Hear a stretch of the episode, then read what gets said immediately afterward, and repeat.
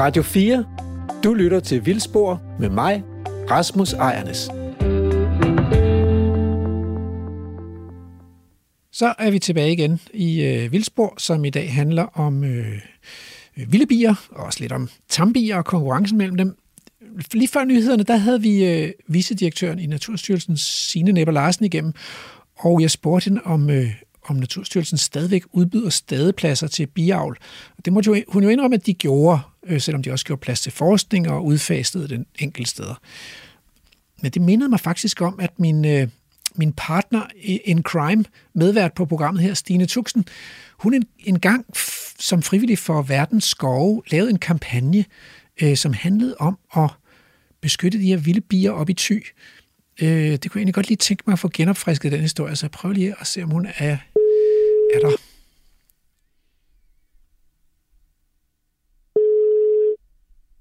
Det er Signe. Det er Rasmus her fra Vildsborg. Øh, må jeg godt forstyrre dig? Det må du gerne. Altså, fordi øh, øh, jeg er lige kommet til at... Jeg står og indspiller program her om, øh, om vilde bier og honningbier og sådan noget, og så kom jeg til at tænke på, var du ikke med til at orkestrere sådan en kampagne, øh, om, der handlede om at vinde stadepladser for, for biavl op i Thy øh, for, jo. For nogle år siden? Kan, ja, sidste år. Ret præcis et år siden. Foråret sidste år. Kan du ikke lige genopfriske, hvad det gik ud på? Øhm, jo, det handler om, at Naturstyrelsen udlejer stadepladser, altså ikke bistader, men pladser, hvor man kan få lov til at sætte bistader op og producere honning. Ja. Og det gør det jo så i vores øh, naturarealer, som ja. de forvalter. Og øhm, det vi gjorde i verdens skove, det var at samle penge ind til at byde, for det koster, så man skal jo betale lidt for den ydelse. Ja. Øhm, så det koster enten 1000 kroner eller 1700 kroner for, øh, om året for han bistad i fem år. Okay, og det var der nogen, der øhm, gerne ville... Og det har vi ikke i vores, øh, i vores lille forening. Nej, øhm, men så tænkte vi, det man kunne gøre, det var at øh, lege sådan en bistadsplads, og så lade være med at sætte nogle bistader op. Ja. Fordi så er der i hvert fald det antal færre honningbier ude i vores naturområder. Okay. Og så, samlede vi, så startede vi simpelthen en indsamling øh, med det formål og, øh, at byde på de her pladser. Det foregår sådan, at man byder på dem, så bliver der trukket lod, og øhm, øh, mellem alle dem, der har budt, og så vinder man nogle badepladser på den måde. Okay. Øhm, og man må så kun have et lod øh, per forening eller per person. Det er jo ja. fair nok. Ja. Og så samlede vi penge ind, og vi fik faktisk samlet omkring 68.000 ind. Der var virkelig, virkelig mange, der okay. bakkede op omkring øh, den her sag. Øhm, og så bød I på stadepladserne, så, og så, så bød vi på vandt, stadepladserne, vandt nogle af dem. og så var der øh, verdens forvandt på vores lod. Så var der øh, seks andre, øh, der også vandt, øh, flere andre, der, der bød ind i deres eget navn. Ja. Og så har de så øh, valgt ligesom os ikke at sætte bistader. Fantastisk. Øh. Øhm, var der nogen, der blev sure over, at I sådan øh, vandt bistaderne for, for næsen af nogle af biavlerne? Øhm, det gav en del, øh, ja, øh, biavlerne øh, kom op af stolene, vil jeg sige. Øh, men det var i virkeligheden ikke det, der var vores primære øh, formål, kan man sige. De følte sig noget ramt, og, ja. og det kan jeg godt forstå, men det var i virkeligheden ikke, fordi vi har et problem med hverken honningproduktion eller, eller honningbier som sådan. Vi mener bare, at i de arealer, vi har udpeget til natur, til vild natur, der er det de vilde arter, der skal have første prioritet. I hvert fald dem, der skal tage hensyn til. Og her står vi jo lidt i et dilemma. Vi kan tage hensyn til de vilde arter, eller vi kan tage hensyn til øh, honningbierne, hvem vi vil tage størst hensyn til. Og vi mener, at honningbier er fine ude på produktionsarealerne, eller i folks egne haver, eller hvor folk vil have dem. Men de områder, vi har udpeget til, her skal de vilde arter have plads. Der mener vi også, at hvis der skal afvejes nogle hensyn, så skal det være til de vilde arters fordel i de områder. Ja, øh, altså, jeg er sgu ikke helt sikker på, øh, skal jeg virkelig finde mig i de der øh, honningbier inde i min have? Nå, ja, det, det må jeg tage en snak med mine naboer om, det kan du ikke, øh, men jeg forstår det godt... Det kan jeg nemlig ikke blande mig Nej. i, men jeg kan i staten, fordi det er vores allesammens arealer. Ja, der kan du i hvert fald og have en også, mening om det, og ja. det kan I i verdens skove. det har vi i hvert fald. ja. Så kan vi diskutere, om vi må have det. det, jeg synes bare, det, det er bare en god historie, det der med at, øh, at byde på, øh, på pladserne til biavl på vegne af de vilde bier, øh, og så frikøbe dem fra noget af den der konkurrence. Og vi vandt øh, syv ud af de 11 udbudte pladser. Fantastisk. Så der er jo kommet markant færre bier på lige nu, men det er jo ikke øh, det, der hjælper noget på sigt. Vi Nej. håber selvfølgelig på, at vi kan få hele ideen om, at øh, man har bistået vores vild natur, håber vi på at kunne få stoppet. Øh, ja, men nu, nu har vi i hvert fald de her bisteder de næste fem år, og vi har tænkt os at bruge alle de fem år på at gøre opmærksom på, at vi synes, at øh, produktionshensyn skal være ude ja. af vores naturarealer. Vi bruger de fem år på ikke at holde bier. Tak skal du have for at gøre os klogere. Godt. Øh, vi har en kompliceret problemstilling her, og øh, derfor så har jeg valgt, at, at vi skal tale med professor Carsten Rabeck på Københavns Universitet. Og det er der flere grunde til. Øh, for det første har Carsten været en af de øh, tydelige stemmer i hele spørgsmålet om konkurrence mellem vilde bier og tambier. For det andet så har Carsten, det ved jeg, en, øh, en stærk mening om, hvordan man sikrer øh, troværdig faglig rådgivning af beslutningstagerne i Danmark. Øh, selvom han er grundforsker, så har han deltaget i, i flere sammenhænge i rådgivningen af øh, beslutningstagerne omkring urørt skov i Danmark, blandt andet. Øhm, og, så, og så her i øh, tidligere på året, der gav han et interview til Universitetsavisen, hvor han øh, udtryk, udtrykte ret stærke og lidt provokerende meninger om, øh, om det, man kalder sektor, sektorforskning og forskningsbaseret myndighedsrådgivning i Danmark, og om behovet for at øh, holde forskningsfriheden i hævd og øh, også at håndhæve det, der hedder armslængdeprincippet. Så nu håber jeg, at, øh, at Carsten vil være med og kan gøre os klogere på disse spørgsmål. Øh, Carsten Rabeck, velkommen til dig i programmet igen. Tak. Øh, du er professor på Københavns Universitet, professor i øh, makroøkologi og centerleder øh, for SMEC, Center for Makroøkologi, øh, Evolution og Klima. Øh, og vi taler om blandt andet om øh, bier i dag, øh, vilde bier og honningbier. Og øh, jeg tænker lige, at vi lige skal runde den her, øh, det her med de vilde bier og honningbierne. Og for at rekapitulere, altså i 2017, der skriver syv forskere, heriblandt os to, en artikel i Altinget om fakta i debatten om bier. Øh, og så i 2019, der følger 22 andre forskere, utrolig mange forskere, vi har i det her land, var op med en kronik i politikken, øh, og en kort artikel i Aktuel Naturvidenskab, hvor de fremstiller biernes udfordringer som sådan en fælles kamp for levested og blomster og imod sprøjtegifte. Og det er jo sådan en slags modsvar, de kommer med, som appellerer til at bilægge striden mellem naturbeskyttelse og biavl. Altså, det er jo et imponerende antal forskere, som interesserer sig for biernes ved og vel, øh, og også nogle store følelser. Hvad foregår der egentlig?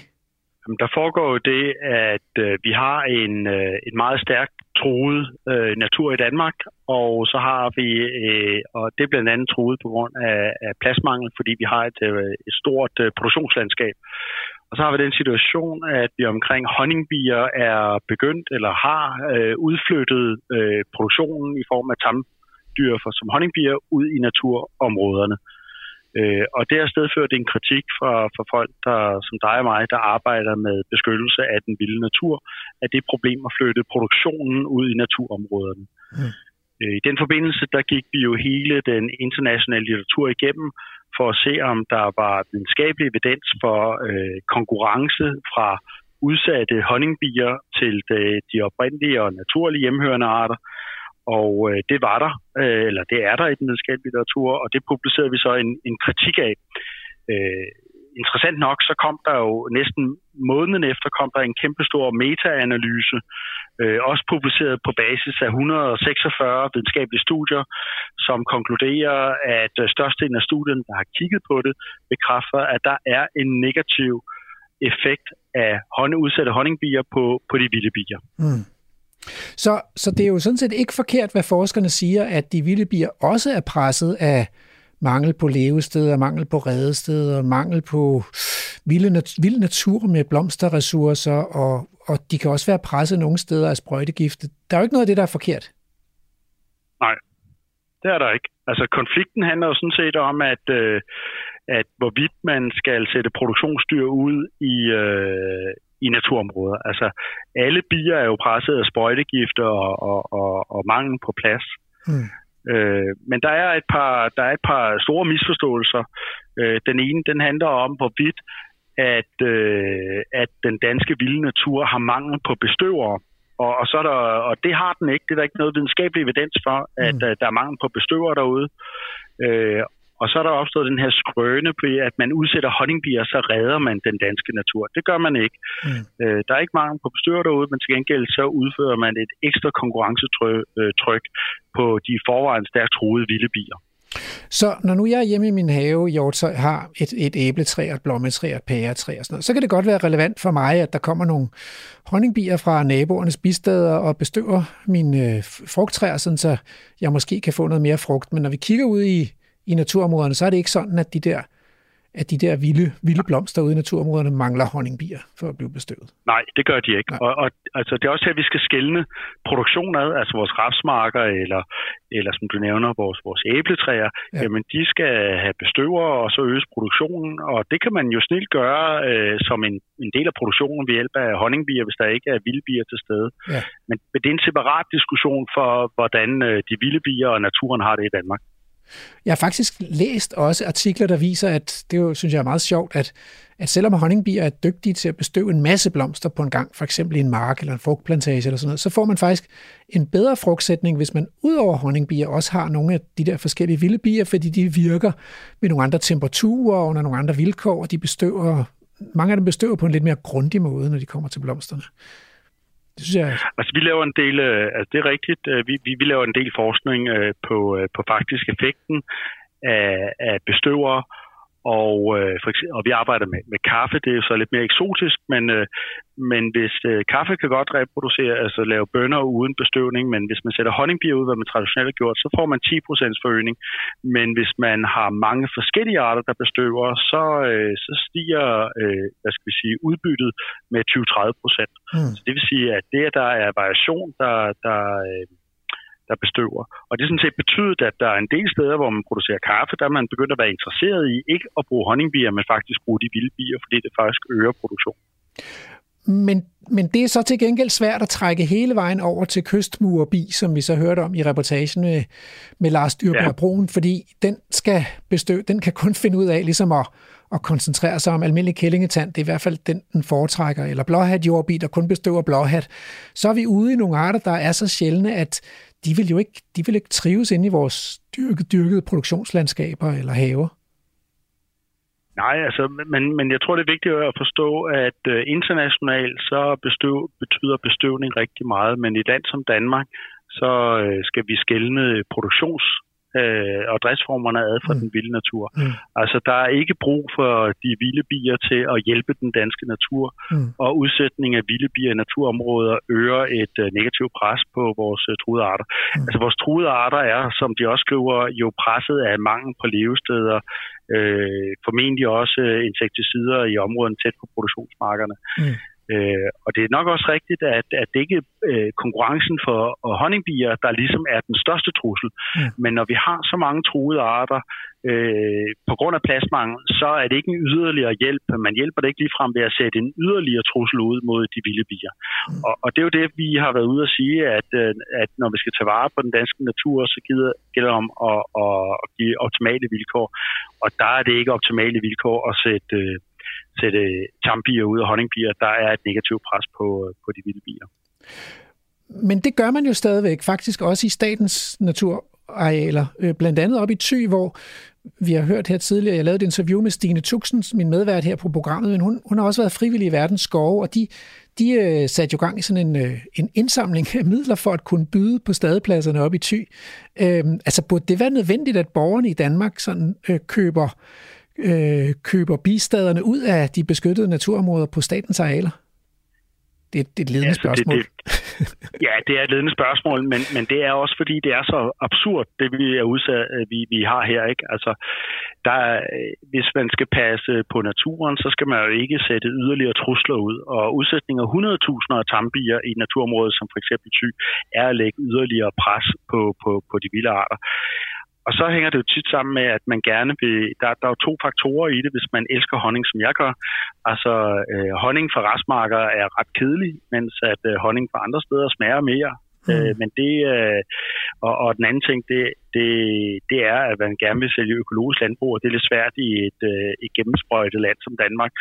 Men at det skulle være argumenter for, at vi nu skal begynde at omsætte naturområder til produktionsområder, især når vi ved fra internationale undersøgelser, at det har en negativ effekt.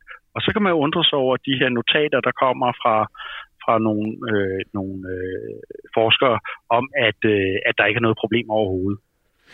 De, øh, I den her artikel, som jeg også har, har læst lidt op fra i Aktuel Naturvidenskab, som de 22 forskere ligesom har skrevet, der står der en ting, øh, som undrer mig lidt. Der står, i den internationale forskning anses konkurrence dog som en mindre faktor, set i forhold til tab af levesteder og føde, samt giftpåvirkning. Men hvad tænker du om det?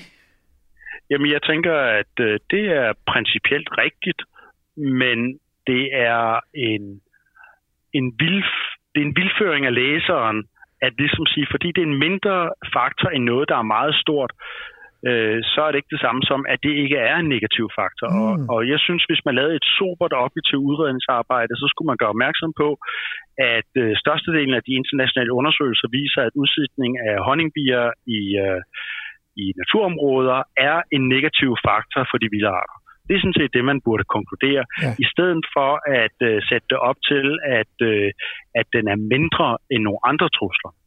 Ved vi faktisk, altså kender vi kvantitativt den relative betydning af de her forskellige trusler? Ja, det, det er der ingen tvivl om, og der er også lavet nogle studier, som viser, at det er primært uh, tabet af levesteder, der er den største trussel. Men det er klart, at når tabet af levesteder ligesom presser de vilde arter sammen i mindre områder, så at sætte en intern trussel ud på de mm. områder er er gennemført absurd. Mm. Mm. Øhm, ved du hvad, øh, tak skal du have fordi at, at blive hængende, fordi nu, nu hører vi lige anden del af reportagen, og, øh, og så vender vi tilbage til spørgsmålet om, for det synes jeg er interessant både for lytterne og beslutningstagerne, hvem kan man egentlig stole på? Ja. Det er også i dag nærmest. Det er mig, der er Emil Skovgaard Brandtoft. Lige nu er du på reportage med mig og Lærke Sofie Kleo.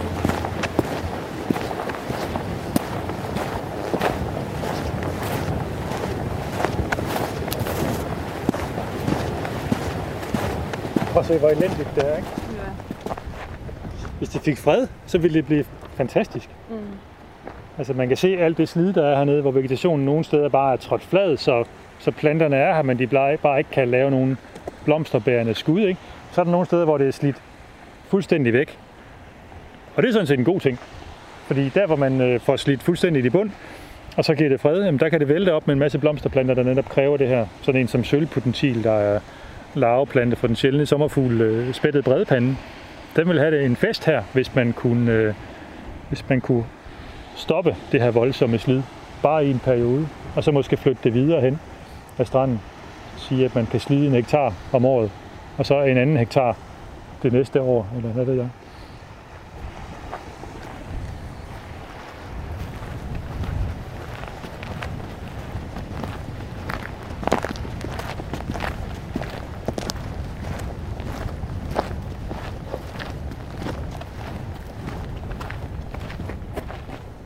Og her står der en, en blomsterplante, som godt kan lide slid i virkeligheden. Det er smalbladet timian, der står her og blomster lilla.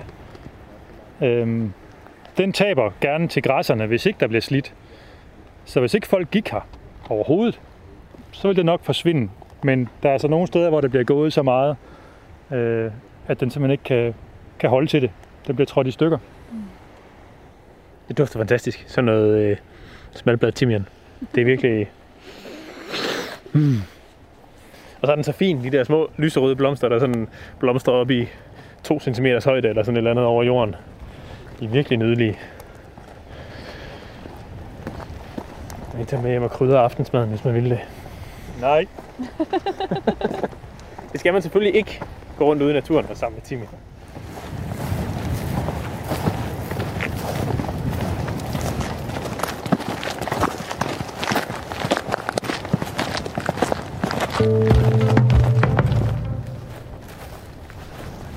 Sådan står, øh, står på afstand her, så kan man øh, med et lidt trænet øje tydeligt genkende, at det er... Nu kommer vi hen til puderne af almindelige kællingetand. De har sådan en meget varm gul farve med sådan lidt, nogle steder sådan lidt måske orange-rødligt øh, skær over det. Så man kan simpelthen se det på, på lang afstand. Derhen står kællingetand. Det kan også være, det er det, kystmurbierne kan se. Det er det formentlig, ja. I kan i hvert fald se nogle, nogle meget øh, små øh, farveforskelle, og det er nogle blomster, der udnytter også. Altså simpelthen har lavet landingsbaner i, i mønstret i blomsten. Øh, nogle af dem kan før kun ses med, med UV-lys, ikke også? Men det er altså sådan noget, som, som, som bestøver og som bier reagerer på. Men det er jo så, nu har vi så gået de her 300 meter fra bestanden af, af kystmurbi hen til, hvor den skal hente sit pollen, ikke også? Og det er jo Altså, området, hvor der overhovedet er kællingetand på, det er måske 500 kvadratmeter, men det, der reelt er opfyldt af, af kællingetanden, det er måske 50 kvadratmeter, hvis vi skal være meget generøse. Ikke? Så der er en begrænset mængde øh, pollen her, øh, og der er nok mere, end, øh, end kystmurbierne kan bruge selv, men de er altså heller ikke alene om det. Øh, der er forskellige andre vilde bier, og honningbier også, der også øh, går ind og, og tapper af det.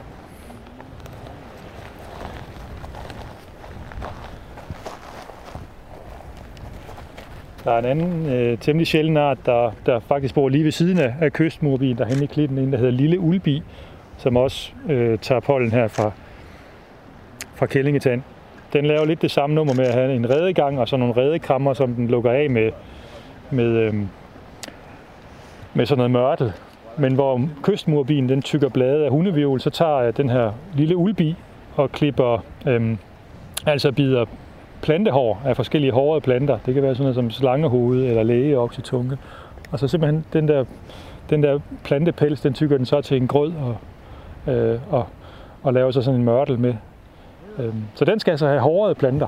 Dem er der så heldigvis relativt mange af, af forskellige slags, så den er ikke helt så kredsen. Den er måske mere varmekrævende end, end kystmobin. Jeg ved ikke lige, hvad der er, der gør den så sjældent, men den er altså virkelig, øh, den er slet, slet ikke almindelig heller. Det, det, er jo, øh, det er jo fascinerende. Ulbi, var det det, du sagde, den hed? Lille ulbi, ja. Der er en art, der hedder stor ulbi, som er sådan halvanden centimeter, som ligner det meget, altså meget tydeligt farvet i gul og sort. Men øh, den laver samme nummer. Den er glad for den haveplante, der hedder lammeøre.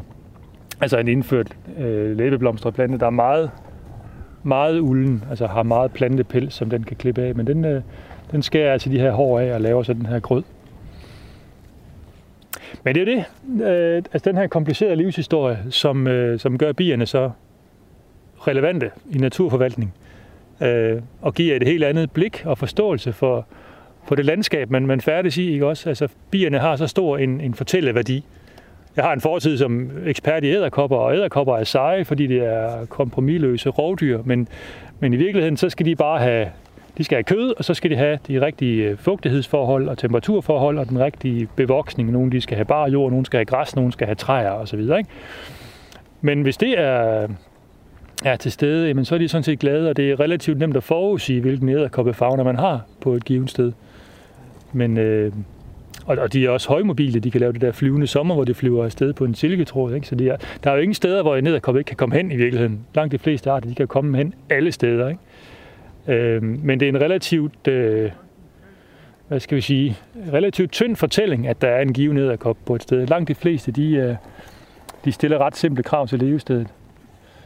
Øh, men altså biernes krav, de er, de er komplekse. Ja. Det, det, er jo, det, er jo virkelig, det er jo virkelig fascinerende. Det må man sige. Der står også sådan en, øh, en fin lille græs her, øh, forårsvingel, som øh, ikke så meget har med bier at gøre, men den er jo lavplante for, øh, for kommabredpanden for eksempel.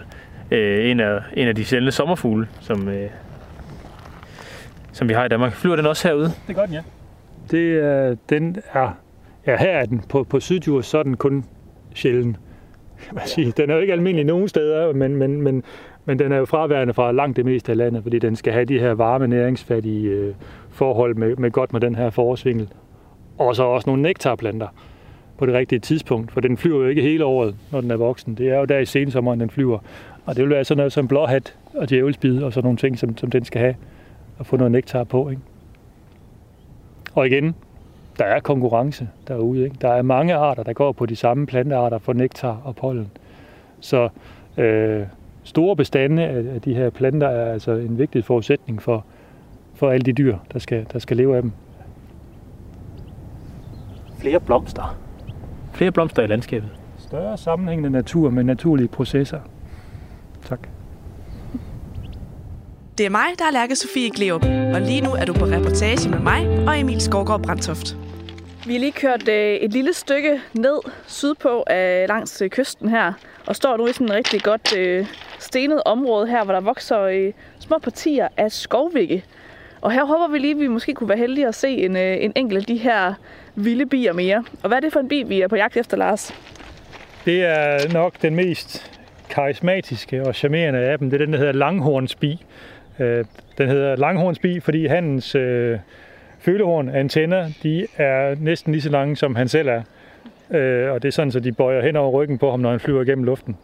Øh, den er sådan en, på størrelse med en lille, en lille humlebi, øh, og så meget synlig, når den kommer flyvende.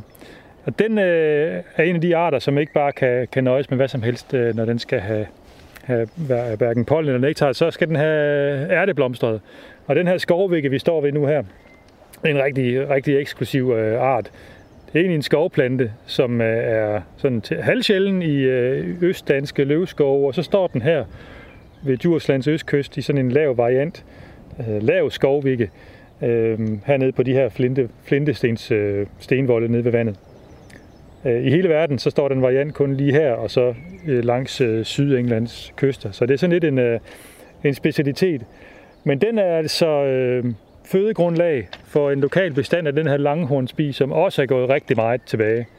Øh, det er en stor art, som lever i, i kolonier, øh, og som derfor kræver, at der er øh, rigtig meget af de her ærteblomster til stede. Og det er vel en kilometers penge, eller sådan noget langs med kysten her, at der er en fornuftig bestand af den her øh, lav skovvikke. Så, så der er altså grundlag for at have en bestand af den her, af den her langhornsbi. Det er jo sådan, øh, vi kan se, når vi står og kigger rundt på de her, på de her skovvikker her, så er der nogle af de der de puder, der er her, som er begyndt at blomstre, og nogle af dem, der ikke rigtig blomstrer øh, endnu.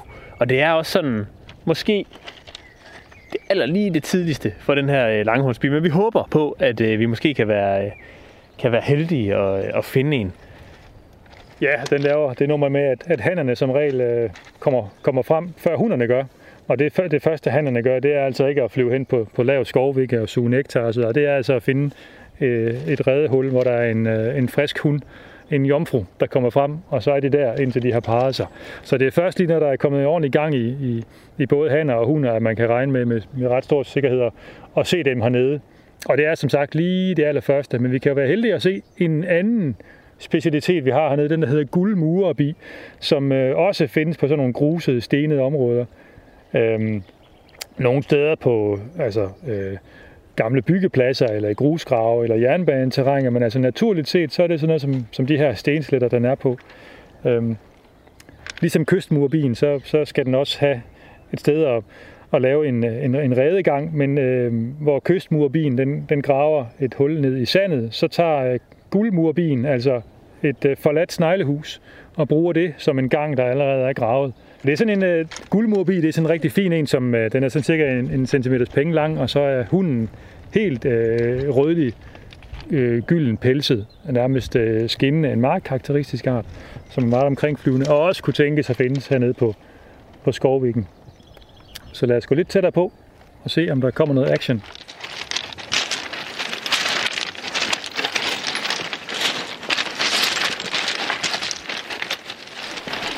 Ja, ellers er, uanset om vi ser øh, guldmurbier eller langhåndsbier, eller hvad vi ser, så er skovvikken i sig selv jo altså virkelig også øh, elegant, synes jeg.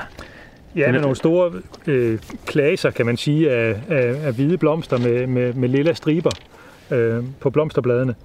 Og det er jo en lidt, altså de her ærteblomster er lidt nogle lusker nogen, fordi det er jo ikke sådan nogle store åbne blomster, som en mælkebøtte er, hvor alle bare kan komme lige til. Det er nogle lukkede blomster, hvor, hvor blomsternes øh, kronblade nærmest lukker sig om hinanden, og der er langt ned til bunden af blomsten, hvor nektaren ligger. Så man skal altså som bi have en ret lang tunge for at komme derned. Og, og den her guldmurbi, øh, den, øh, den er som sagt kun en, en centimeters penge lang, lige knap måske, men det er tungen altså også. Så den kan altså godt nå ned i bunden af, af, af sådan en, øh, en skovvikkeblomst her, når den, når den folder tungen ud. Det er alligevel imponerende at have en tunge, der er lige så lang som ens krop. Jeg var helst fri. Det ville være træls, hvis man gik og faldt i den. Ja. Men den her, den har måske faktisk, øh, lige præcis den pude af skovvikke, vi sidder her ved her, den har måske faktisk blomstret noget tid. Jeg kan se, at der er nogle bælge, der er ved at, ja. ved at udvikle sig her. Ja. Så kan det jo være, at bierne har opdaget, at buffeten er åben.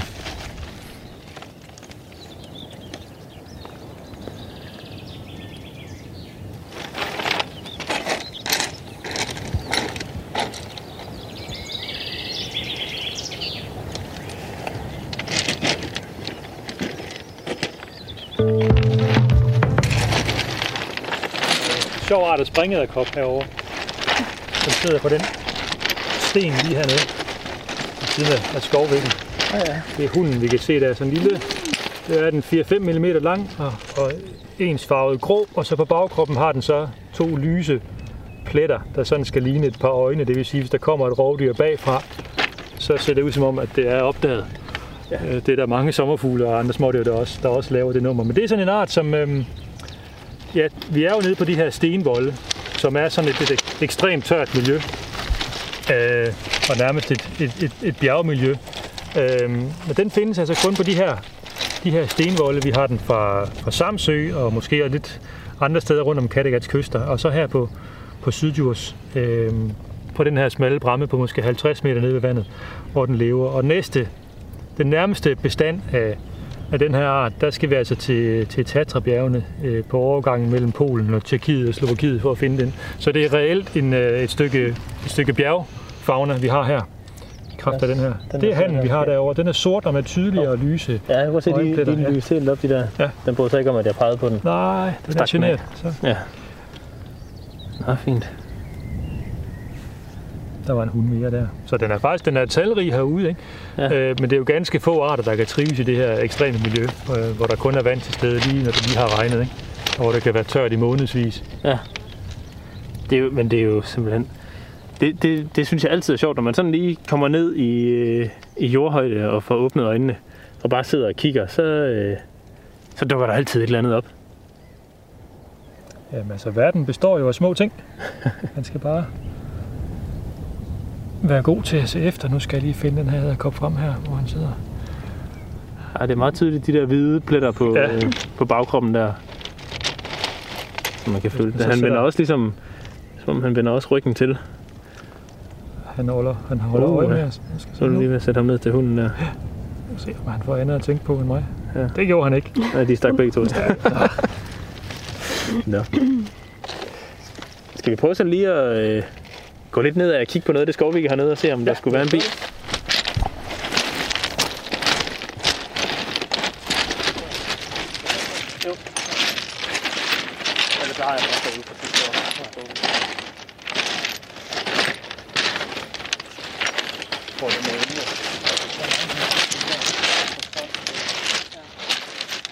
Men Lars, nu står vi herude på, øh, på, på stensletten her med de spredte puder af Skovvik og håber på at få en, øh, en øh, langhornsbi og se, som er ude for at finde mad.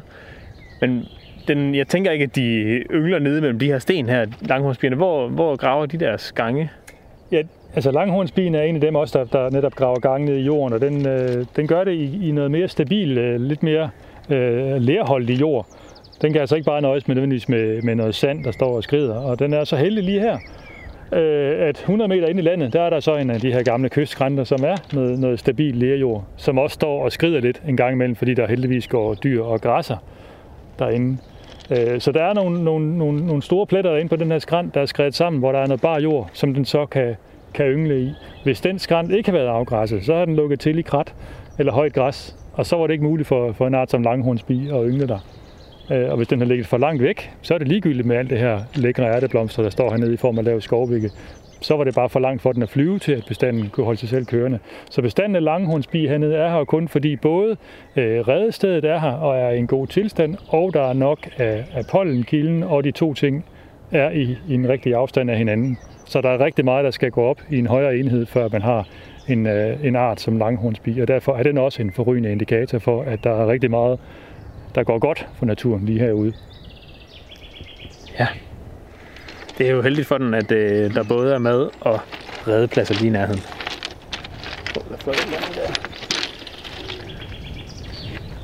En eller anden lille... Det er en ulvips, tror jeg.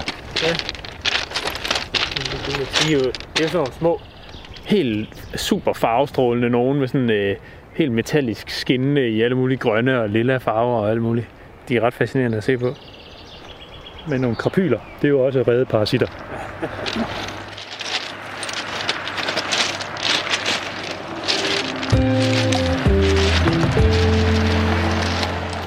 Det er der han af, af der, ikke? Ja, det kan godt være. Så øh, billede. Men det var han af, guldmurbien, ja. der var der.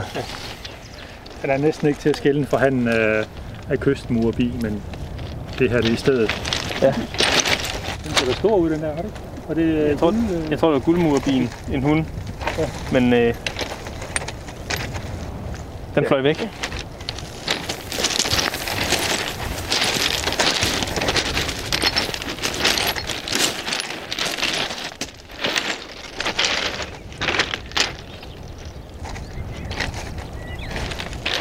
Sidste uge der så jeg en, øh, en hund af, af kystmurbi på en ranunkel herhenne. Okay. Og der er altså halvanden kilometer op, ikke? Ja. Og den sidder i ranunkel. Det var for at få noget, øh, få noget nektar. Ja. Ja. Simpelthen bare på jagt. Ikke? Men altså flyver forgæves. Ja. Den er fløjet forbi de der kællingetand, der stod de der 300 meter væk. Ikke? Ja.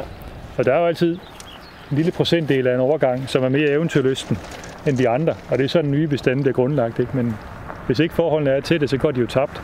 Det er jo også en måde, bestanden de forbløder på ved at blive for små. De ved ikke, at de ikke skal flyve væk. De ved ikke, at de skal blive, hvor de er. De går bare til spil.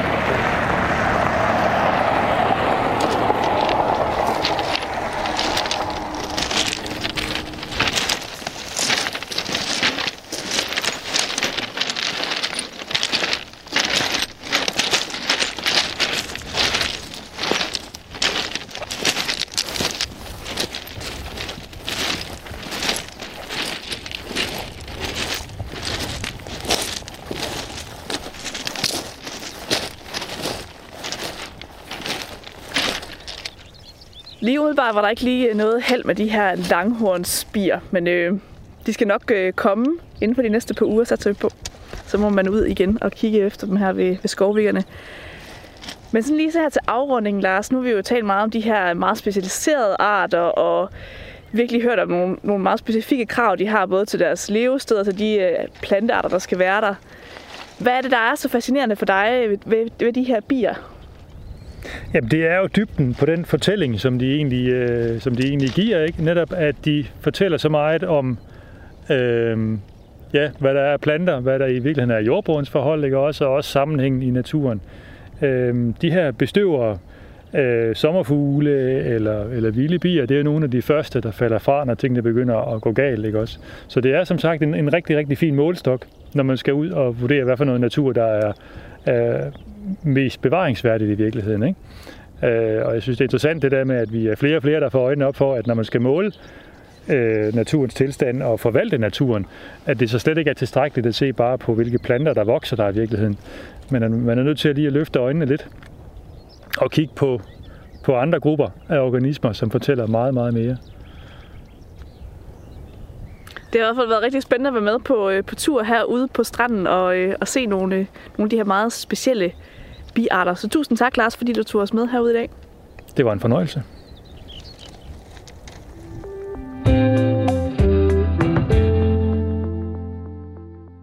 Så er vi tilbage i studiet igen, og, øh, og nu vender vi sådan, øh, nu flyver vi lidt op i helikopteren her, og øh, jeg ved ikke, om vi skal forlade bierne helt, men i hvert fald brede perspektivet lidt ud. Så øh, bierne er jo bare et eksempel på en lang række spørgsmål, som man som borger og beslutningstager i det danske samfund kan være interesseret i at få en faglig viden om. Vi har senest været igennem en coronakrise, hvor faglig viden pludselig kom meget i fokus, fordi at det kunne jo betyde forskellen mellem øh, liv og død og økonomisk krise og nedlukning og oplukning af samfundet. At vi faktisk pludselig vidste noget om, hvordan en virus ville agere i befolkningen. Øh, vi har jo klimakrisen som et andet godt eksempel, og biodiversitetskrisen som et tredje godt eksempel. Og så kunne jeg godt tænke mig at, øh, at have en samtale med dig, Carsten, om, øh, hvordan, hvordan kan man egentlig stole på, øh, på forskerne, når man har brug for et godt råd, øh, og regne med, at de ikke bare kommer med deres mening, men at de faktisk kommer med deres viden? Jamen altså, der, der er to grundpiller i det her. Øh, den ene hedder armslængdeprincippet, og den anden hedder øh, kvalitetssikring. Det må du lige Og forklare. hvis vi tager armslæng, og hvis vi tager armslængdeprincippet, så handler det om, at, øh, at øh, skal sige, du og jeg og, og forskere i Danmark er inden for det her område jo betalt af staten. Mm. Og når vi så bliver bedt om at vurdere noget, så er det vigtigt, at, øh, at vi er uvildige, og at vi har en distance til rekviranten. Det vil sige, at vi skal ikke se på, hvad rekviranten ønsker, eller hvilke svar de vil sætte pris på, men vi skal på vegne af samfundet give den bedst mulige forskningsbaserede øh, vurdering af tingene. Øh, og der kan man sige, at jeg gav et stort interview til Københavns Universitets øh, universitetsavis, hvor jeg sagde, at den lange række af skandaler, vi har haft, har ofte været i forholdsvis svage forskningsmiljøer, som primært er finansieret af nogen fra nogle interessenter, der har, øh, hvad skal vi sige, der vil sætte pris på nogle bestemte svar. Og det er ikke det samme som, at der ikke sidder fremragende forskere, men, men der er et stort pres på det, og det er svært at opretholde, opretholde det her armslængdeprincip, og, og vi kan, vi kan se, at det bryder sammen rundt omkring. Så det, det er den ene ting. Hvordan sikrer vi det her armslængdeprincip? Og den ene, og, ene og måde at det på... Altså, hvis man, hvis man lige skulle give et par øh, eksempler... Rasmus, lige for at gøre det færdigt. Okay, jeg tænker bare, at vi skal altså, have et par eksempler på... på ja, ja, en måde at sikre det på, det er at sørge for ikke at blive økonomisk afhængig. Men... Og eksemplerne, det kunne være øh, altså, øh, dødt kød, Oksekødsrapporten. Øh, sige, oksekødsrapporten. Øh, jeg synes, bierne er et fremragende eksempel på det, al den stund, at øh, dem, der har ligesom frikendt bierne, også modtager penge via øh, Biavlerforeningen til at lave nogle af øh, rapporterne, plus mm. at de er blevet bedt af Naturstyrelsen, der ønsker at sætte bier ud til at ligesom vurdere, om det giver et problem. Mm. Øh, på mit eget universitet, der, der har vi også en række sager omkring, at øh, for eksempel skovproduktion øh, i forhold til biodiversitet.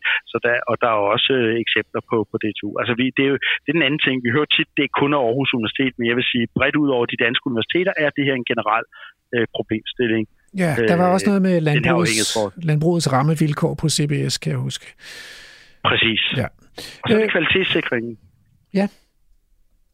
Og, og kvalitetssikring, der, der, hvad skal vi sige, når vi går ud og laver grundforskning, øh, så går vi igennem en, en peer-reviewed øh, øh, proces. Der er nogle redaktører, det bliver sendt ud til nogle andre forskere for at kvalitetssikre det. Det er ikke et perfekt system. Mm. Men når vi leverer myndighedsnotater, så er der typisk ikke særlig stort øh, øh, kvalitetstjek på det. Mm. Der er nogle steder, som for eksempel øh, DCI, der har, og, og, og IFRU, der har et meget veludviklet internt øh, kvalitetssikringssystem, men de steder, der er løbet ind i problemer, er ofte karakteriseret ved, at der er ikke særlig stærke øh, kvalitetssikring. Og mm. man kan undre sig over, at når jeg publicerer, hvad skal vi sige, en, en grundforskningsartikel, et eller andet, lad os bare sige, høj, prestigefyldt øh, tidsskrift, som måske har en effekt om 20-30 år, så bliver jeg kvalitetssikret hele vejen igennem. Men så hvis jeg, udtager, hvis jeg laver et notat, som faktisk fører til, til implementering øh, øh, næste år, så er der næsten ikke nogen kvalitetssikring. Mm. Det burde jo nærmest være omvendt. omvendt. Ja, det kan man sige. Øhm, men, men er der ikke også grund til, at man, hvad kan man sige, griber i egen barm omkring en, en forskningskultur? Altså, at man at man øh, får, får genrejst øh, dyder som, øh, som at være sandhedssøgende og være skeptisk og ture gå imod strømmen og sådan noget. Jo, og, og, og, og det er jo også, altså hvordan sikrer man så det? Og jeg vil sige, det sikrer man med, at øh, man har, øh, at man øh, de steder, der laver myndighedsbetjening, også har midler til at lave grundforskning. Mm. Øh, hvor man kommer i en interaktion øh, med internationale forskere øh, på et område. Ikke kun dem, der skal levere noget applied, men også øh, den rent grundforskning. Mm. Og så sikrer man det også ved, at det er steder, der øh, hvad skal vi sige, er konkurrencedygtige over for at, at, at, at øh, hente eksterne øh, forskningsmidler fra mm. skal vi sige, private fonde eller forskningsråd. Altså det, det, det, det handler om de klassiske universitetsstyder. Mm. Øh, og, og vi har fremragende sektorforskningsmiljøer i Danmark, men vi har også nogle områder, der er fagligt set meget, meget, meget svage.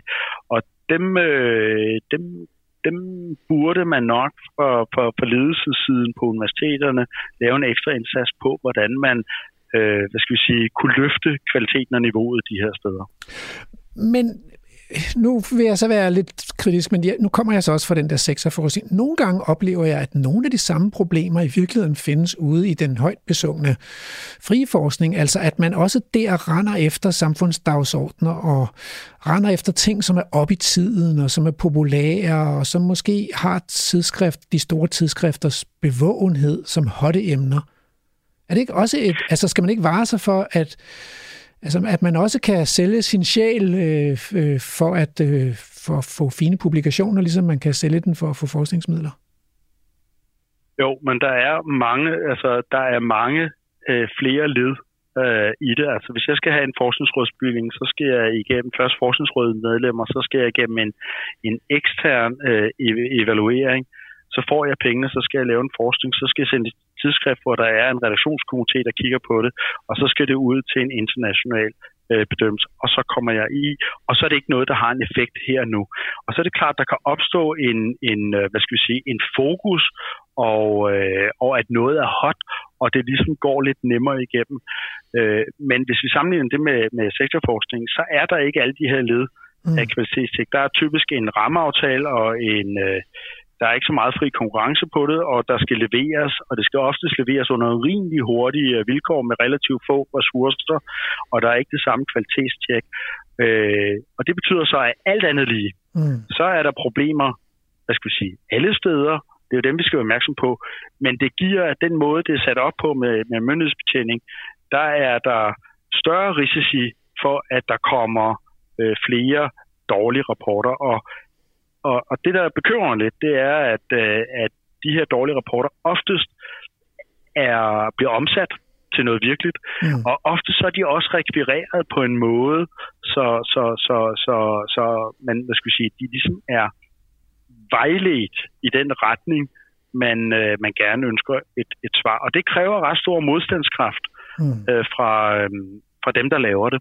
Ja. Øh, og de, de kan blive sat under. Jeg har, altså, når jeg laver myndighedsbetjening, så, så har jeg eksempel på, at jeg bliver sat under sindssygt pres, som jeg skal ligesom holde den der armslængde. Når jeg laver grundforskning, så er det sådan set øh, presset for at præstere, og det kan selvfølgelig godt have nogle af de samme virkninger. Ja. Øh, jeg kender godt det der øh, pres for at komme med bestemte svar, eller at faktisk også et pres for nogle gange at undlade at stille spørgsmål, som kunne lede til svar, man ikke ønsker at høre. Det kan, det kan faktisk også, det pres findes også. Men her til sidst... Jeg, jeg, jeg, blev, ja. jeg, jeg, jeg blev i sin tid, øh, der var jeg med til at undersøge, om øh, Campylobacter og salmonella-belastning i Danmark primært øh, kom fra de vilde dyr. Mm. Øh, og øh, vi lavede den undersøgelse, og der er man ligesom besluttet at lægge op til, at man kunne bortskyde de vilde dyr omkring øh, markerne, fordi vi havde, eller gårdene, og, og vi fandt ud af, at nej, det gør de ikke, men vi fandt så også ud af, at øh, smitten kom fra gårdene, men mm. det måtte vi ikke rapportere, for det var ikke det, vi var blevet spurgt om. Det, det var ikke de dyr, der skulle bortskydes. Nå, men, men hvad hedder det? Øh, øh, jeg, jeg kunne også godt tænke mig, at, øh, at at høre om, øh, om politisk aktivisme, fordi det er jo blevet ret populært faktisk, også, også tror jeg blandt grundforskere, ikke? at man engagerer sig i samfundet ved at lave øh, øh indsamle indsamlinger af, af stemmer og, og offentlige opråb og, og sådan noget. Det er næsten sådan blevet en trend, øh, ikke mindst inden for klimaområdet. Øh, Øh, kan det ikke også være med til at kompromittere ens sådan neutralitet og skeptiske tilgang til verden, at man sådan blander sig på den måde i samfundsdebatten? Det er jo, det er jo, en, det er jo en svær, øh, det er jo en svær balancegang. Altså jeg har selv, igennem alle mine år, har jeg deltaget i en stor øh, hvad skal vi sige, underskriftsindsamling mm. omkring klimaet, men det var faktisk klimabiodiversitet. Men der har jeg skrevet en del af den artikel, der ligesom blev skrevet under på, så der havde jeg en aktie ind i det. Mm. Men, men det er jo en svær problemstilling, for der er jo ikke noget galt i, at øh, forskere må øh, engagere sig i den offentlige debat. Men det er klart, at i det øjeblik, man gør det og gør det meget, så øh, må man også være klar til at stå på mål for en grundigere grænsning af den øh, faglige, øh, de faglige ting, man laver. Ja. Øh, så det er, en, det, er en, det er en svær balancegang. Øh, man kan sige, omkring bierne, så, så er det jo interessant, at, øh, at de gange, hvor jeg har været ude med det, og da Universitetsavisen København lavede det, så nægtede alle, de, alle dem, der mente noget andet, at diskutere det. Øh, og, og, og jeg synes, det er fint, at forskere er ude og markere og formidle deres faglige viden, men man må også være villig til at stille op til en debat og stå på mål for det, man formidler. Der kan man ikke bare gemme sig øh, bag nogle mure øh, og under dynen af for den. Altså, vi har jo faktisk heller ikke kunne få det med i programmet her, så, øh, så jeg, men jeg håber da ikke, de ligger hjemme under dynen. Det er sådan mega varmt i dag, så det vil være en dårlig idé. Øh, men, men hvad skal man gøre ved det? Altså, hvordan skulle vi organisere, hvordan skulle samfundet organisere sig for at sikre, at vi får et vidensbaseret demokrati, og at beslutningstagerne faktisk kan få svar på de spørgsmål, og, og det er jo nogle gange, skal det være med kort frist, ikke? Altså, fordi de, de sidder og laver politiske forhandlinger om en pakke eller et eller andet andet, ikke? så skal de ligesom have et svar. Hvordan, kan vi, hvordan skal vi indrette os på en ja. måde, så universiteterne kan levere gode svar? Altså, den, den, der, der er flere ting i det. Altså, den ene ting, det er at sikre øh, større transparent. Øh, nogle gange, når vi leverer notater på et specifikt spørgsmål, som leder direkte ind øh, i den politiske proces, så er der ingen sjæl i Danmark, der ved, at vi har lavet et notat, som faktisk bliver brugt til noget. Mm. Øh, og det vil sige, at, at, at godt nok er det offentligt tilgængeligt, men man skal vide, det er der for, at man kan kigge over skuldrene. Mm. Så der er et behov for en, en større offentlig øh, transparent omkring det. Så, øh, så er der også det problem med de danske universiteter, at øh, hvis vi bliver for afhængige af pengene, så er der en chance, så er der en risiko for, uanset om vi laver grundforskning, eller om vi laver anvendt forskning, på at vi sådan lidt populært løber efter, øh, øh efter pengene. Mm. Og det vil sige, at øh, når man er rimelig udsat øh, på grund af manglende basisfinansiering. I Danmark har vi jo udsat stort set alt i kontrakter og i åben konkurrence. Øh, så bliver man mere sårbar, især i små miljøer, og især miljøer, hvor man ikke for eksempel underviser, så man ikke har den faste indtægt. Så, så der er en økonomisk øh, side af, af, af sagen. Og så er det også, som jeg siger, den her villighed til, at når vi nu har for eksempel bierne, jamen så må man jo øh, være villig til at stille op til øh, en, en faglig offentlig debat, så folk kan høre, hvad, hvad, hvad, hvad det er, der bliver sagt, og hvorfor der bliver argumenteret på den måde, der gøres. Det sidste synes jeg er en god pointe også, fordi det giver også sådan en transparens, at man ikke går og, og, og putter med det, men at, at det kan komme ud, og, og alle kan få lov til at kigge på det og se, hvad der giver mening og hvad der er rimeligt. Øh, og hvis det er vel lidt ligesom at være politiker. Hvis man skal være troværdig, så skal man stå på mål for det, man går ind for. Og hvis man skal være en troværdig forsker, så skal man også stå på mål for det, man siger.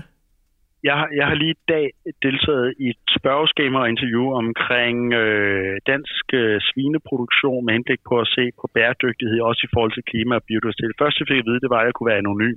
Mm. Og mit første svar, det er, at jeg kommer ikke til at sige noget, jeg ikke vil sige offentligt. det er det. Præcis. Altså, vi er ligesom nødt til at stå på mål ja. for det, vi siger. Ved du, med de ord, så tror jeg, jeg vil sige uh, tusind tak, fordi du vil være med i programmet. Det var en fornøjelse. Selv tak, Rasmus. Det var bierne, og øh, i virkeligheden så handlede det jo ligesom mange andre vildsporsprogrammer om det her, det her øh, uddækkede behov i Danmark for at have nogle dedikerede naturområder med plads til naturens, alle naturens finurlige processer og mærkelige arter og variation og sådan noget. Og det skal så være uden landbrug og skovbrug. Fordi når vi trækker ressourcer ud af naturen, det er der, det går galt. Der var engang en øh, humlebi i Danmark, der hed kløverhumle. Den elskede rødkløver. Men så blev rødkløver upopulær i landbruget, og det rødkløver, der var tilbage, det blev typisk øh, høstet og puttet i vrapballer til ensilage. Så var det slut med kløverhumle. Og så det er jo, øh, den historie kunne man jo fortsætte med tømmer, at øh, alle de arter, der lever i dødt ved, har virkelig haft nogle svære årtier i Danmark, fordi man har fældet alle træerne. Øh, nu høster man også biomasse til vores energiforsyning, både i den danske natur, men også i naturen andre steder i verden. Man indvinder vand og dræner øh, naturarealerne, man høster kød og man høster honning. Og der er altid nogen, som bliver sure, hvis man vil give den vilde natur første ret til arealerne. Fordi der er jo nogle interessenter – det er jo jægerne og hundelufterne og rytterne og biavlerne og skovdyrkerne. Vi mennesker, vi er flittige som små bier, og der er ingen steder i naturen, hvor vi ikke har gang i et eller andet projekt eller en udnyttelse af naturressourcerne. Kan det spises, så er vi der i en ruf. Og hvis ikke, så er det ikke noget værd. Men hvad nu med tambierne hjemme i min have? Den fik jeg ikke helt løst, altså. Det er jo ikke et beskyttet naturområde. Og når loven om mark og vejfred ikke engang kan holde naboens katte ud af min have, så er der nok heller ikke meget håb for at holde tambierne ud af haven. Så jeg må nok bare leve med dem og glæde mig over den frisk slyngede flydende honning til mine nyplukkede jordbær. Jeg tror måske alligevel, jeg vil spørge min nabo, om vi kunne indskrænke antallet af bisteder lidt. Finde et kompromis. Vi må se. Kig ind i Facebook-gruppen, øh, hvis du er nysgerrig efter at vide mere, eller måske har en mening om de emner, vi tager op i programmet. Den hedder simpelthen Vildspor på Radio 4. Vildspors egen flittige husbi, Andrew Davidson, har holdt det her program summende, og øh, nu er det ved at være tid til at runde af med ugens haiku. Prima havudsigt. Violmurede celler. Flittig, men fortabt. Programmet er produceret af Folkeuniversitetet og Aarhus Universitetsforlag for Radio 4.